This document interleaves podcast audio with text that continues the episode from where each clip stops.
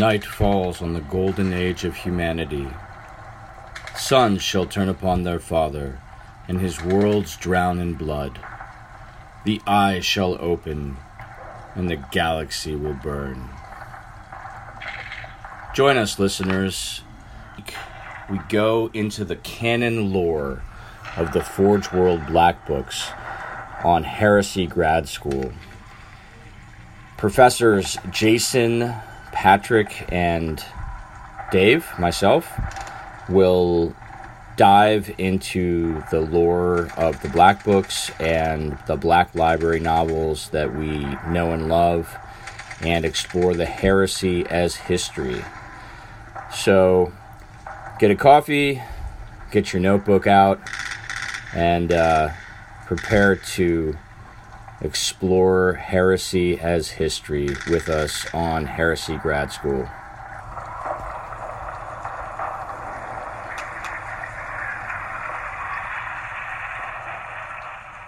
Well, hello everybody, and welcome back to another episode of uh, Heresy Grad School, where you have professors Dave, Jason, and myself, Patrick. We're uh, continuing our, our full coverage of the Coronid Deeps, and I believe today we are starting with uh, the Battle of Hive Ilium, which, if you're following along at home uh, in your black book, it's on uh, page 48. Did I get that right, Jason? Absolutely, to a T fantastic. All right, squad. Let's talk some Sons of Horus battle tactics here. What? What? so this is a little near and dear to Pat's heart. He is uh, definitely our uh, chief resident Sons of Horus player. But uh, just dust my shoulders off at that one. Thank you. Right. Everybody can see that. Yeah. But um, all right. So let's talk what's going on with the Sons of Horus here. Now, we've talked many times so far about how this entire deal through the Manichaean Commonwealth, uh, through the Cyclops cluster. Everything is coming from Horus's plan of the Isstvan betrayal, coming back through, more or less reconquering these planets that he'd already conquered during the Great Crusade in sort of a dark compliance. Um, and where uh, the Cyclops cluster is a little more geared towards the Death Guard and what they have going on. Uh, the fights here in the Manichaean Commonwealth are without a doubt spearheaded by the Sons Force. They come up time and time and time again with plenty of. Uh, we spoke about four of their uh, really iconic vessels last time, uh, not the least of which would be Abaddon's flagship, the Kingbreaker. Or, excuse me, King Eater.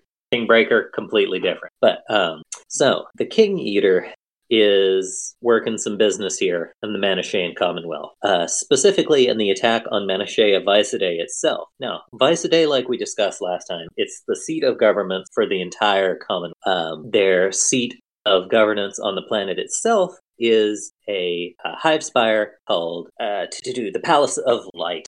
So, in this Palace of Light, things aren't going great. Uh, again, we talked last time about how stuff's uh, stuff's going down. Uh, everything got really rough last at the Palace of Light because they don't understand where all of these attacks are coming from. They don't understand that uh, Port Maw has been um, more or less gridlocked by this point. Uh, almost in the same way uh, the traitors took a look at Calth. Uh, Calth was probably never going to work out for the word bearers in the same way Port Maw was probably never going to work out for the traitors all on their own devices. But even if it just stayed the exact same, then the loyalist elements would be so hopelessly torn apart and gridlocked that it wouldn't make a difference. So, here on Hive Ilium, which is where the Palace of Light resides. So, uh, this is a fortified hive like no other. Uh, it has multi layered defenses just as potent as like any warship you're going to find uh, multi-layered voids, power fields, batteries of surface-to-air missiles, huge laser banks, defensive turrets, uh, you name it, it's got it. And two, the hive, uh, it's so massive, like even its sheer size is kind of a defense because it's really hard to assault a target effectively this that's this large. And the Sons of Horus have a very uh, strategic plan going into it. They know exactly what they're going to do. Uh, the attack on the Vicedae is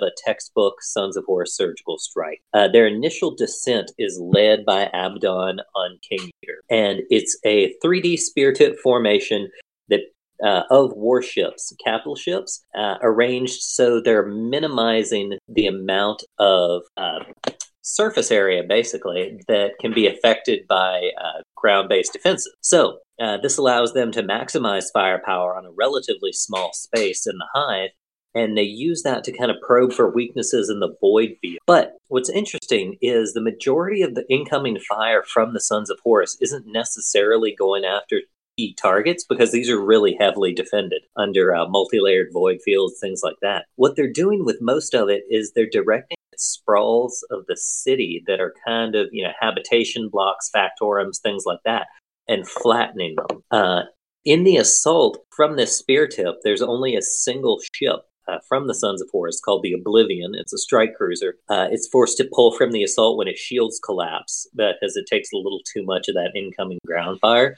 which kind of has to be uh, like imagine being that guy. Like you're the captain that's forced to pull your ship, like one and only ship check out of that assault force. Probably doesn't uh, go down too well in the barracks after that. Little awkward uh, situation with Abaddon, I can only imagine.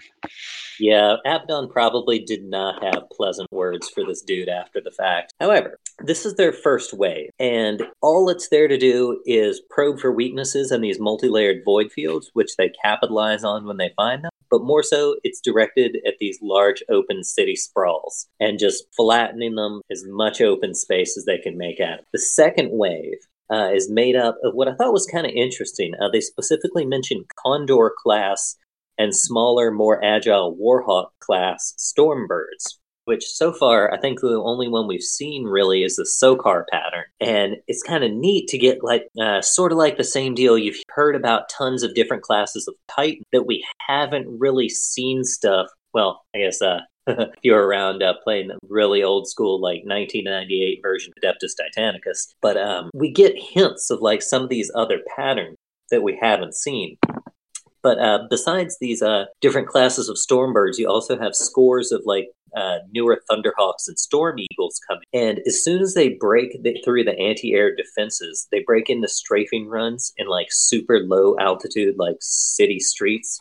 Know, dodging through everything, totally in violation of like space codes, but you know who's going to stop them. Uh, and this again is another example of the really typical Sons of Horus precision strikes. They're going after power relays, vox casters, flak weapons batteries, and these big defensive dome complexes that house like surface to air missiles, uh, orbital batteries, things like that. And this is when, uh, I mean, the gathering of like commanders and you know data processors and everything in the Palace of Light they're already not on you know not happy with what's going down but now they're really starting to do like backflips. Because um, it's really obvious when the Sons of Horus are coming in that they have advanced plotting of a lot of different things from the hive, uh, fire lanes where like concealed power hubs and like gun nests are you know, hidden uh, to the point it becomes really obvious that there's been a betrayal within the Manichaean Commonwealth itself, very similar uh, to what happened at Port Maw. And uh, the reports of the Sons of Horus making groundfall are really uh, getting to them. They're, you know, uh, redoubled requests for aid. And it's really become obvious they're pretty detached from what's going on in the hive itself, uh, kind of stuck in their spire, only really getting reports and data feeds from stuff going on outside. So the very first targets these Sons of Horus uh, touching down on were these big dome complexes that housed like their defense lasers and things like that. And again, we see the solar auxilia uh, defending these complexes. And individually, they're not really a match for Astartes, and they're never going to be because they're the best of the best of the human army, but they are still just human. However, uh, they do uh, set up really disciplined fire lanes and when you get the constant stream of lasfire going, it's going to find, you know, gaps in even Astartes' armor, uh, vision slits, suit joins, things like that. Uh, but even through all of that and the resistance that the uh, elite solar auxilia are putting up, the Sons of Horus are slowly pushing forward. And as soon as those Sons of Horus hit the lines of the solar auxilia, there's not really a whole lot a mortal can do against an Astartes in close combat. So it's difficult, but they're getting there, and resistance is kind of crumbling as soon as they make it to those lines. Uh, conversely, the conscripted militias that are coming about are barely offering resistance. They're falling apart before even making contact with the sons of Horus. It's not great. Uh, however, these militias, while suffering god awful casualties, uh, it does actually give the Commonwealth time to retaliate. So they've got thousands and thousands of troops and hundreds of tanks uh, mobilizing, getting ready from these massive subsurface bunker complexes. And if left to their own devices, uh, it would have been more than enough to overwhelm this spear tip force that the Sons of Horus had dropped onto key targets. However, Abaddon being Abaddon, uh, this isn't his, you know, the length and breadth of his plan. There's a third wave coming, which too is kind of interesting from its inclusion. Uh, 15 different drop ships make landfall in those ruins uh, that were cleared out by the first wave of the ship bombard. And each one of these has a Titan of Legio Tempestus. Now, Legio Tempestus has a very checkered colored history. And there's a whole lot of stuff that we only get hints about, like uh, what's the difference between Legio Tempestus and Legio Tempestor. Uh, so you'll recognize Tempestus as one of the original Triad Ferrum uh, between Tempestus, Ignatum, and Legio Mortis. Uh, they do have a temple complex on Mars right up until the end of the heresy in uh, one of the Mons volcanoes. now, uh, the contingent on Mars of Tempestus actually uh, pretty famously ends up being destroyed to an engine defending the magma city. Uh, however, the bulk of Tempestus is actually on campaign in the Great Crusade under their Princeps Senioris, uh, Maximus Chaeronea. Now, this guy uh, is heavily influenced by Horus. Most of the remaining uh, Tempestus Legion on Crusade end up traitor. But what's interesting, uh, time and time again, uh, all three of us here, Pat, Dave, and myself, have made reference to Dan Abnett's Titanicus uh, because it's possibly the greatest book ever written. However, um, if and you if you haven't read it, go read it. Just yeah, do it now. Like stop listening to us even put us down, go read it, come back, we'll still be here. But Titanicus might not be. You never know, so do it now. But uh, you'll remember uh, Orestes Hive, which is where, uh, or Orestes Forge, excuse me, is where the bulk of Tempestus is housed now after the heresy, and it's where uh, most of Titanicus takes place there. So, uh, right after the heresy, the remaining loyalist parts of Tempestus are moved to Orestes, where they make themselves, you know, a new happy little forge planet. Uh, in the meantime, on the heretical sides of things, there's a very big slice of Tempestus under Horus's sway, and this is a big part of uh, what's coming down on Hive Ilium. Uh, they're met by the tanks of the Solar Auxilia, uh, these 15 Titans, um, just batteries of basilisks, Leman Russ, uh, scores of Malcadors, uh, protecting screens for Bane Blades and Shadow Swords. Uh, but this is not like a small incursion force. This is 15 individual Titans from Tempestus, led by the warlord Agrippa. Do we know anything else other than there's the one warlord, or are they all? Jason? It so, doesn't mention specifically, does it? No, so we don't we don't know anything more about the warlord titan uh, Agrippa. Although I will I will I will put good money um, on the fact that I think when Adeptus Titanicus uh, releases rules for Legio Tempestus, I, we we may see more about it. Um, but on page 138 in book four, uh, there's actually a really good sort of roll call and you get some further depth on what their strength is and their strength in this part of the campaign. Um, great call out box on the treachery of Maximus Chaeronea, Jason just mentioned. Um, and then an even better call out box, really, it's the whole page on 141, the shattering of Spire Zero. So we won't go into that, but that is, uh, that's the, the Tempestus uh, incursion on, uh, on Ilium and shattering Spire Zero. So check it out. I mean, at some point, we're definitely going to have to do kind of a deep dive on Legio Tempestus. There's a lot of business there. Yeah, definitely. It's a follow up to our Legio Mortisode. Right. All right. So that's what's going on on Hive Ilium. Stuff's not looking great. However, uh, Port Maw stuff's looking a little bit better. Question mark. It's a little subjective, but so at Port Maw here, uh, everything's been thrown down.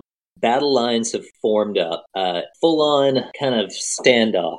Uh, traitors and loyalists are divided up on each side. They've formed uh, semicircular battle lines, like thousands of kilometers long. Uh, they're both attempting to kind of use the bulk of the uh, little artificial planetoid of Port Maw itself, kind of shield the maneuvers they're making. Uh, the loyalists are gaining strength pretty rapidly. They're starting to get stuff figured out. They're numerically a little bit superior, uh, but now that they've destroyed that panopticon, which we talked about last time, uh, they're really starting to get their business together. But still, uh, neither force really has enough of a numerical or strategic advantage to really be able to attack uh, with any degree of certain victory. And neither really want to give up, you know, that initial strike or worse yet, uh, retreat and give up Port Maw itself because it's a huge tactical asset. So both fleets are kind of deadlocked in this sort of double crescent around Port Maw. Now, what's going to break this deadlock uh, is what's described as a dark fleet uh, coming in uh, from an unexpected direction, uh, sort of uh, galactically above and behind the Port Maw's loyalist fleet, which we've talked about a whole bunch, uh, led by uh, Grand Admiral Lebray uh, on board his giant uh, ship Triumph of Reason. So, uh, Lebray has a big issue right now because essentially, if this fleet coming in, they're not responding to hails, they're not broadcasting any cipher codes. Nobody knows what the heck they are. Uh, they can actually get a little bit of a visual uh, on thrust flares and they can estimate it's about 20 vessels, half of which are capital ships. So this is pretty important here. Lebray's got this choice to make. Uh, he notices immediately there's a sort of masking technology, and it's causing problems with his Auspex returns. I mean, but to be fair, like what kind of doesn't cause problems with Auspex returns, like hot weather, cold weather, humidity. But he can't get any definite fixes on these incoming vessels. However, uh, he does know that Raven Guard ships have allegedly been using like this sort of displacement technology. Uh, and he's heard that, you know, from all of the rumor mills flying around, they were allegedly wiped out at Isstvan 5. However, this could be a splinter fleet, um, you know, of you know Raven Guard survivors coming back through, which has happened a lot. Uh, we spoke last time and several times before about many loyalist Astartes fleets kind of stopping off at Port Maw to rearm as best they can before heading on back towards Terra. So he makes a pretty big gamble here. Uh, he finally gives the order. He tells uh, his fleet to rearrange to abandon their position in the deadlock with the traitor fleet at Port Maw and rearrange to come about to face this new incoming bunch of vessels. Now, this is about 20 vessels, and it mentions specifically Lebray outnumbers them about four to one. Uh, these are ships that he could defeat pretty easily if it was just them. But if it was added to the traitor fleet, that could be more than enough to kind of tip that balance of the deadlock we were talking So as Lebray orders his, you know, crescent-shaped Armada turn and engage, uh, the traitor fleets kind of adjust accordingly to match him. So as soon as that new miniature fleet gets in range, uh, Lebray orders his visuals picked up on the Ocularis immediately realizes he's made a huge mistake. So, first off, he was right, sort of. Uh, out front are what's referred to as two Dagon class Grand cruisers uh, bearing the heraldry of the Raven Guard. However, they're very heavily damaged and uh, uh, let's see, now torn and burned in the fires of battle. Uh, the problem here is he quickly realizes these are no longer Raven Guard vessels. I'm going to read a little teeny passage here that highlights it pretty well. Uh, what came after them was not of the Raven Guard. The monster rose behind the battle barges, making them seem as mere frigates in comparison to its nightmare magnitude. It was a ship no Imperial captain could ever have failed to recognize at first glance. It was a war machine few vessels could ever hope to match, but what its presence purported was darker still. It was the Vengeful Spirit. It was the flagship of Horus. So, first off, the Vengeful Spirit is famous enough to be known across the galaxy that, like, first day of officer training in the Imperialis Armada, you can recognize it at first glance. And if the vengeful spirit is here, it means Horus is here in person. And to it's hard to keep in perspective because we're just reading about, you know, this fun engagement. But to them, this is basically a god born from the hand of the emperor himself that has spent the last 200 years conquering the galaxy. And now his direct attention is turned on you and your mortal fleet. Like, that has to be a pretty intense set of emotions, you know, coming at you all at once. All right. So let's talk about, uh, I mean, as, soon as Horus shows up, kind of know it's a little bit of a foregone conclusion. But there's some fun, interesting stuff before it gets there. So, absolute textbook Sons of Horus idea. Uh, the Sons of Horus fleet, although vastly outnumbers, uh, vastly outnumbered by the Loyalists, uh, it forms into a spear tip and drives straight through the Loyalist crescent line, dividing it in two. Uh, they push the Raven Guard Grand Cruisers out front to kind of soak up the majority of that incoming fire. And the Vengeful Spirit uh, has no reservations whatsoever. It drives straight forward directly at the point of that spear tip, actually smashes aside smaller cruisers uh, like they aren't even there. And what I thought was kind of interesting, um, Another little passage here. Along its darkly armored flanks, strange symbols, writ as if by a colossal hand, seemed to flicker and fade as if pulsing to some terrible heartbeat, and the void around it appeared to twist and recoil. Which uh, Dave, Pat, you guys got any thoughts on this? Yeah, yeah, it's uh, it's definitely Warpcraft. It's the uh, the the pact that Horus has made with the Dark Gods. No, I I have no idea. Um, but yeah, it could be anything, man. It could be um could be you know Horus has well he hasn't gone to Moloch yet so i mean i don't know how much he's really and at this point really um don't know how much the Davinite priests have have really influenced him. Pat, you probably are more of an expert on this than. I, I mean, I was gonna say the Davinite priests are probably actually at their height right about now, because essentially, um, if you read the the uh, the novella uh, Twisted, uh, essentially Horus has been Horus and Erebus have been feeding him like, oh, this is how you perform these dark arts, and this is how you lock your soul away and things. And there's a certain point in that book where he's walking down like, uh, I'm trying to think what the what the room is where Horus has all of his uh, his victories displayed and and everything he's won. Uh, but he described he describes the whole hallway as as almost haunted as as possessed as the shadows come at you um, but also in that same book he kills all the Davinites that are on the uh, vengeful spirit so well one yeah. thing definitely um, stuck out to me as pretty interesting. These runes are large enough that they can be seen from ship to ship combat. So it's not like, you know, they're tiny and inscribed along like gun muzzles or something. They're large right. enough that you can see them from an opposing ship, which is pretty crazy. Like when you think about the scale of like how big the vengeful spirit is. And that definitely like speaks to like some some word bearer nonsense because don't they do that with all of their ships as well so. Uh, to be fair they also have one ship with a giant book front within which hides a giant cannon. Still sounds like a stupid ship to me but uh, but all right we'll agree to disagree. I mean the furious abyss is possibly the stupidest ship. I won't argue that. I'm just saying it exists Look at my book. Haha, it's just a cannon. Little did they know. But yeah, I mean, this is totally the height of like when Malgar starts learning how to um, use the warp, and like we have the fi- the founding of like the Looper Call, which are the the um, the Gal Vorbak of the Sons of Horus. Um, oh right, right, right. But but I won't go into that tangent.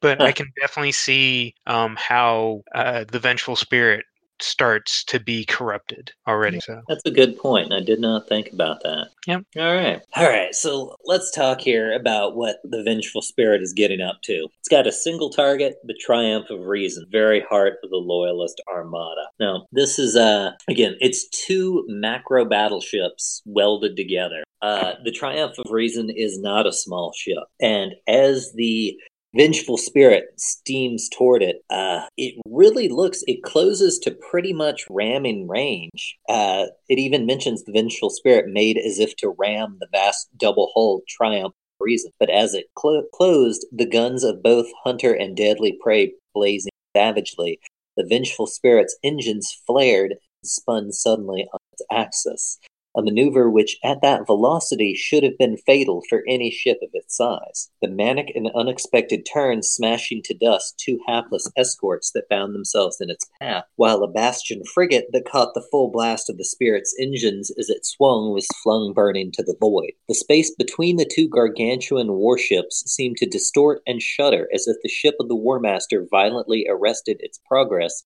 so that it now flew above and alongside the Triumph matching her course and velocity. In response to the seemingly impossible maneuver and the threat now looming vulture like over the Triumph, the lumbering giant below tried to throw herself aside to evade what was to happen next or at least to roll and bring her own broadsides to bear. But she was too slow, and it was too late. So the warp trickery does not uh, does not constrain itself just to a uh, really sick paint job on the side of the vengeful spirit. Uh, Horus is now full on using warp magics to I don't know, that almost sounds like a Tokyo drift like, you know, sideways maneuver, but it's something a ship that large shouldn't be able to do. Uh, it should be straight up impossible. He somehow uh, found a demon that was really into nitrous and bound it to the uh, engines. Is that what you're trying to say? but now in this new position, the vengeful spirit is so close it can't miss.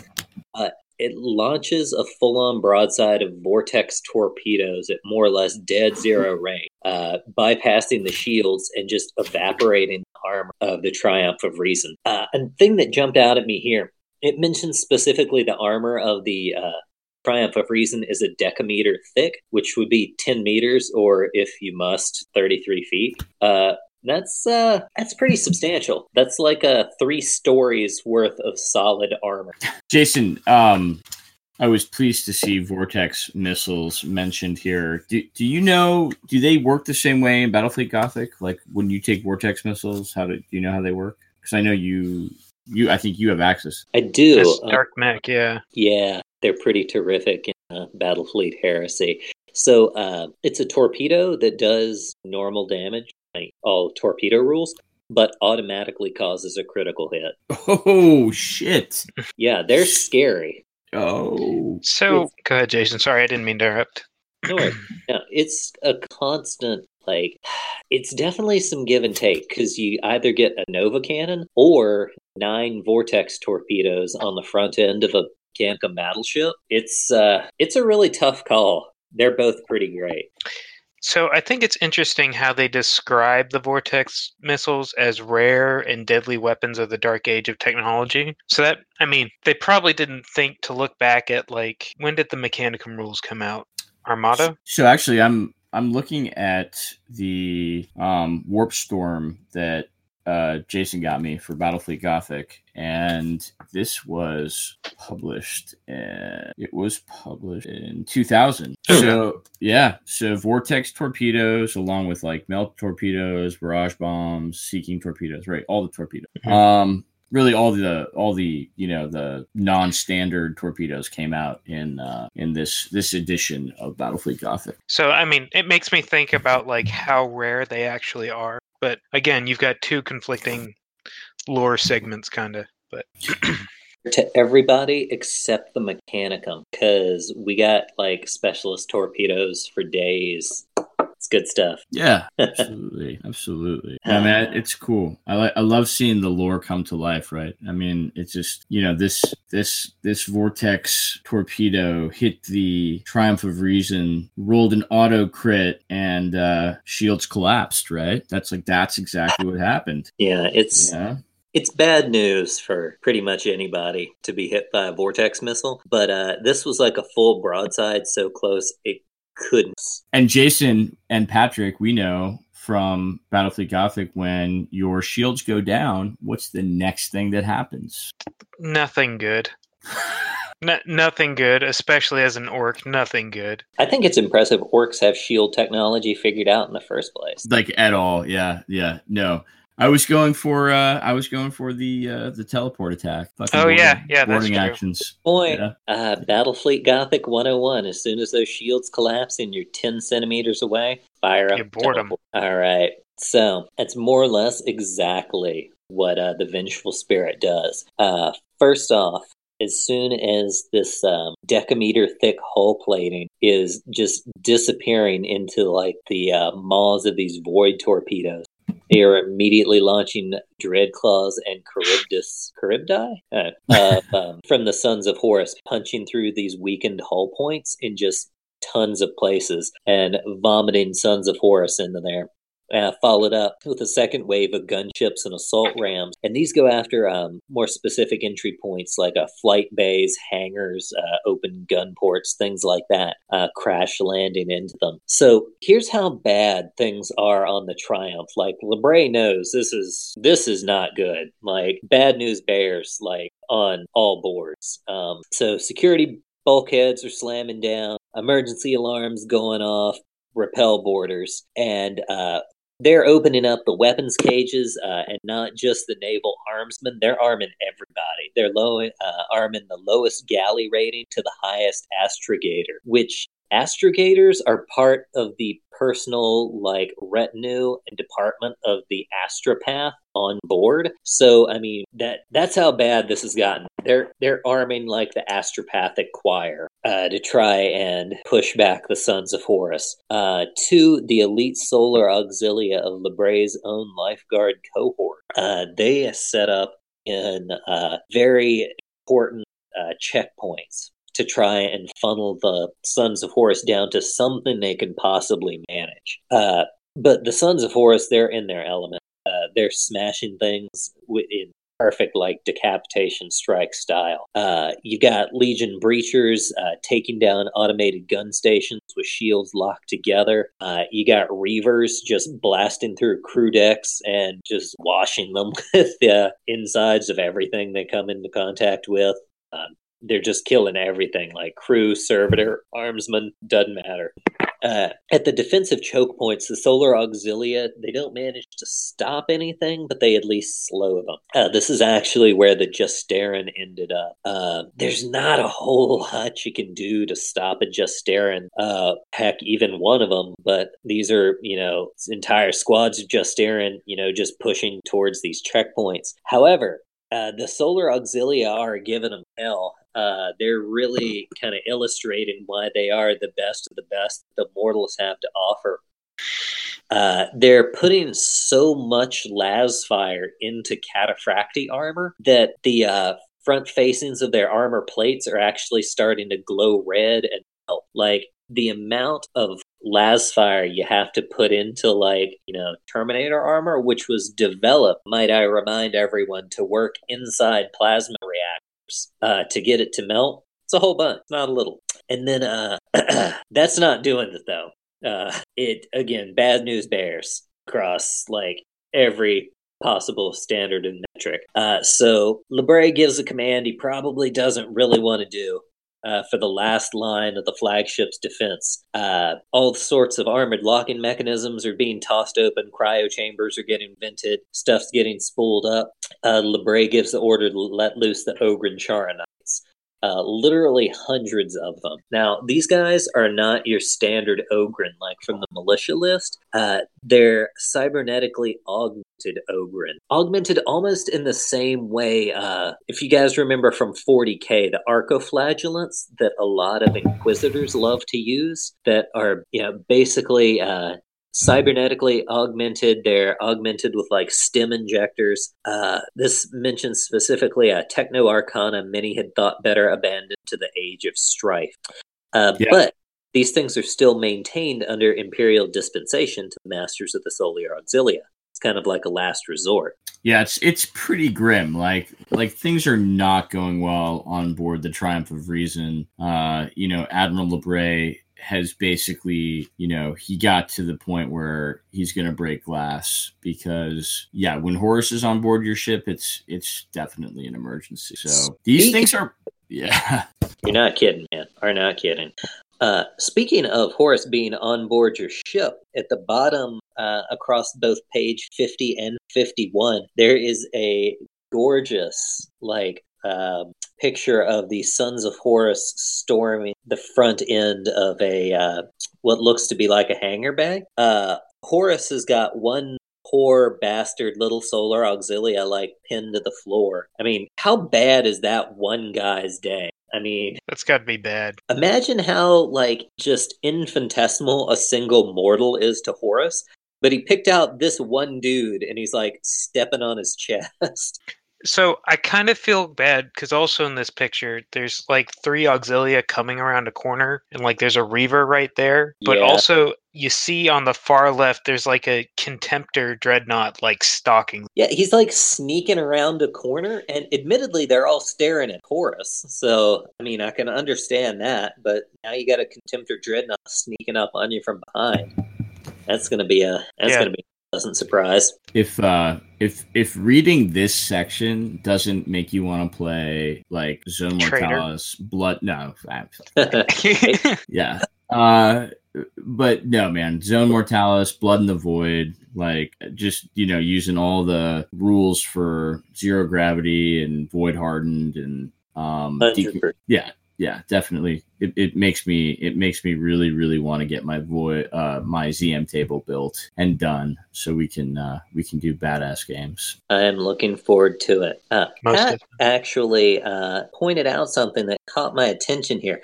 So, if you guys check on page 51, uh, there's a single Reaver getting out with a bolt gun and a power fist hmm of uh, his little landing craft. Directly to his left, there's a cataphractii armored guy with a Volkite and what looks to be like a power axe in his right hand, but they've actually used the model, uh, the resin cataphractii praetor, but they've worked one of those sweet, like Sons of Horus, uh, really high crested helms in there, and it just looks badass.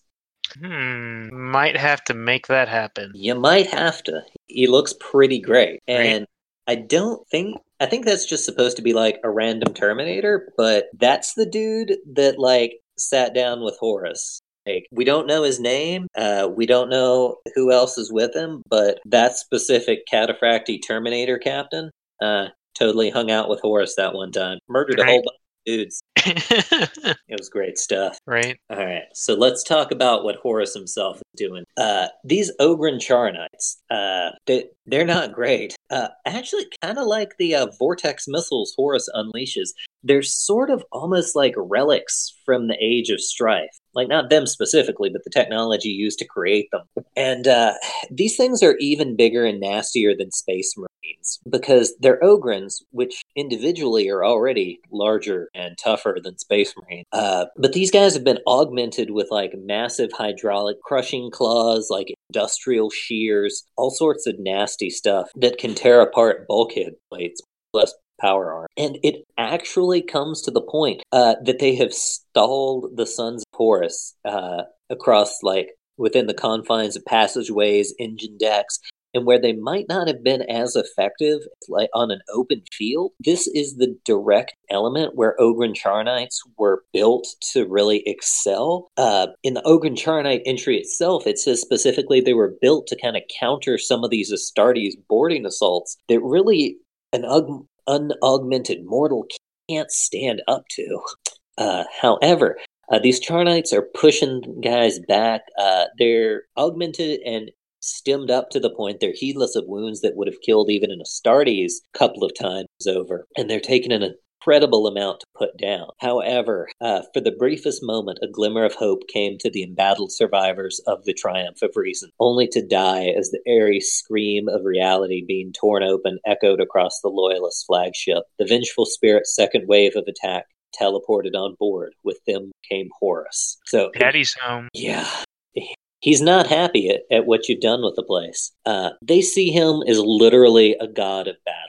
Like, nothing can stand up to Horus. It's the next most powerful thing, arguably, to the Emperor, and he wants you dead. He wants you and your friends dead. Literally everything about you dead. And he's coming for you. And in this, uh, the Sons of Horus, they find new vigor. It almost uh, it says like a dark power seeping into their soul that hurled them at the enemy once more like devils of ancient lore. LeBray, at this point, he knows it's done, and he and personal lifeguard kind of try and break for the ship's fighter bay. Uh, they actually manage to get inside of them before they're cut off, and it's kind of sad. Much like a lot of the other ships, uh, in the conflicts we've talked about so far. Nobody really knows what's happened till like loyalist forces push back through during like uh, you know the scouring or what have you. But really, uh, Lebray party were kind of torn apart in this crossfire, and uh, they only find out about it later. Uh, when his half incinerated body is identified long after War Master Horus had moved on from the War Ravage system. So Horus takes the triumph of reason, gets to its command deck, kills everything on deck, uh, from the lowest servitor uh, to the astropathic choir breaks open the strategium, kills everyone. And from the corpse strewn bridge of the Loyalist flagship, he addresses the surviving Loyalist fleets, his voice burning across the cold void to the very depths of Port Maw, where the fighting raged on still. To those who resisted him, this god of death offered mercy praise of their valiant, if deluded, struggle. Submission and service to him would spare him oh, this. They would be his now and forever, or they would be exterminated utterly. So, except for a very few ships, uh, they do specifically call out the Kurga, if you remember last time. The ship with the arms uh, that flee into the darkness at large. The loyalist ships struck their flags, dispersed their shields, and cutting their targeting auspexes and surrendering. Port Maw and everything in it belongs to the War Master. Yep, and uh, I mean that. I mean that's that's the genius of Horus, right? I mean, you know, other other traitor primarchs, you know, even probably other loyalist primarchs, right? They would not they would not see this as an opportunity to both like end the fighting quickly and also bolster their ranks, right? Like I'm sure Horus is going to use these loyalists, you know, as as fodder for the cannon later in the in the cruise or the you know the campaign back to Terra, but like he uh you know, he made his point and he issued the ultimatum and you, you can hardly blame the guys, you know, the loyalists that are left for not continuing to fight, right? I mean, um, they just saw their capital ship essentially torn apart from the inside out. Like, yeah. yeah. One thing I think I definitely think that Horus has, only Horus has here, is I know we've talked several times about the timing with which all of these assaults come about. But think of the timing that had to go into this. He shows up directly when Port Maw has been thrown into confusion. The loyalist ships have managed to, you know, form a battle line, but it's anything but completely coherent. And Horus even comes in from the correct direction to kind of pincher the loyalist fleet between the remnants of the traitor fleet from the turncoats at Port Maw. And just everything worked out so perfectly and came together more or less exactly how he wanted. Yeah.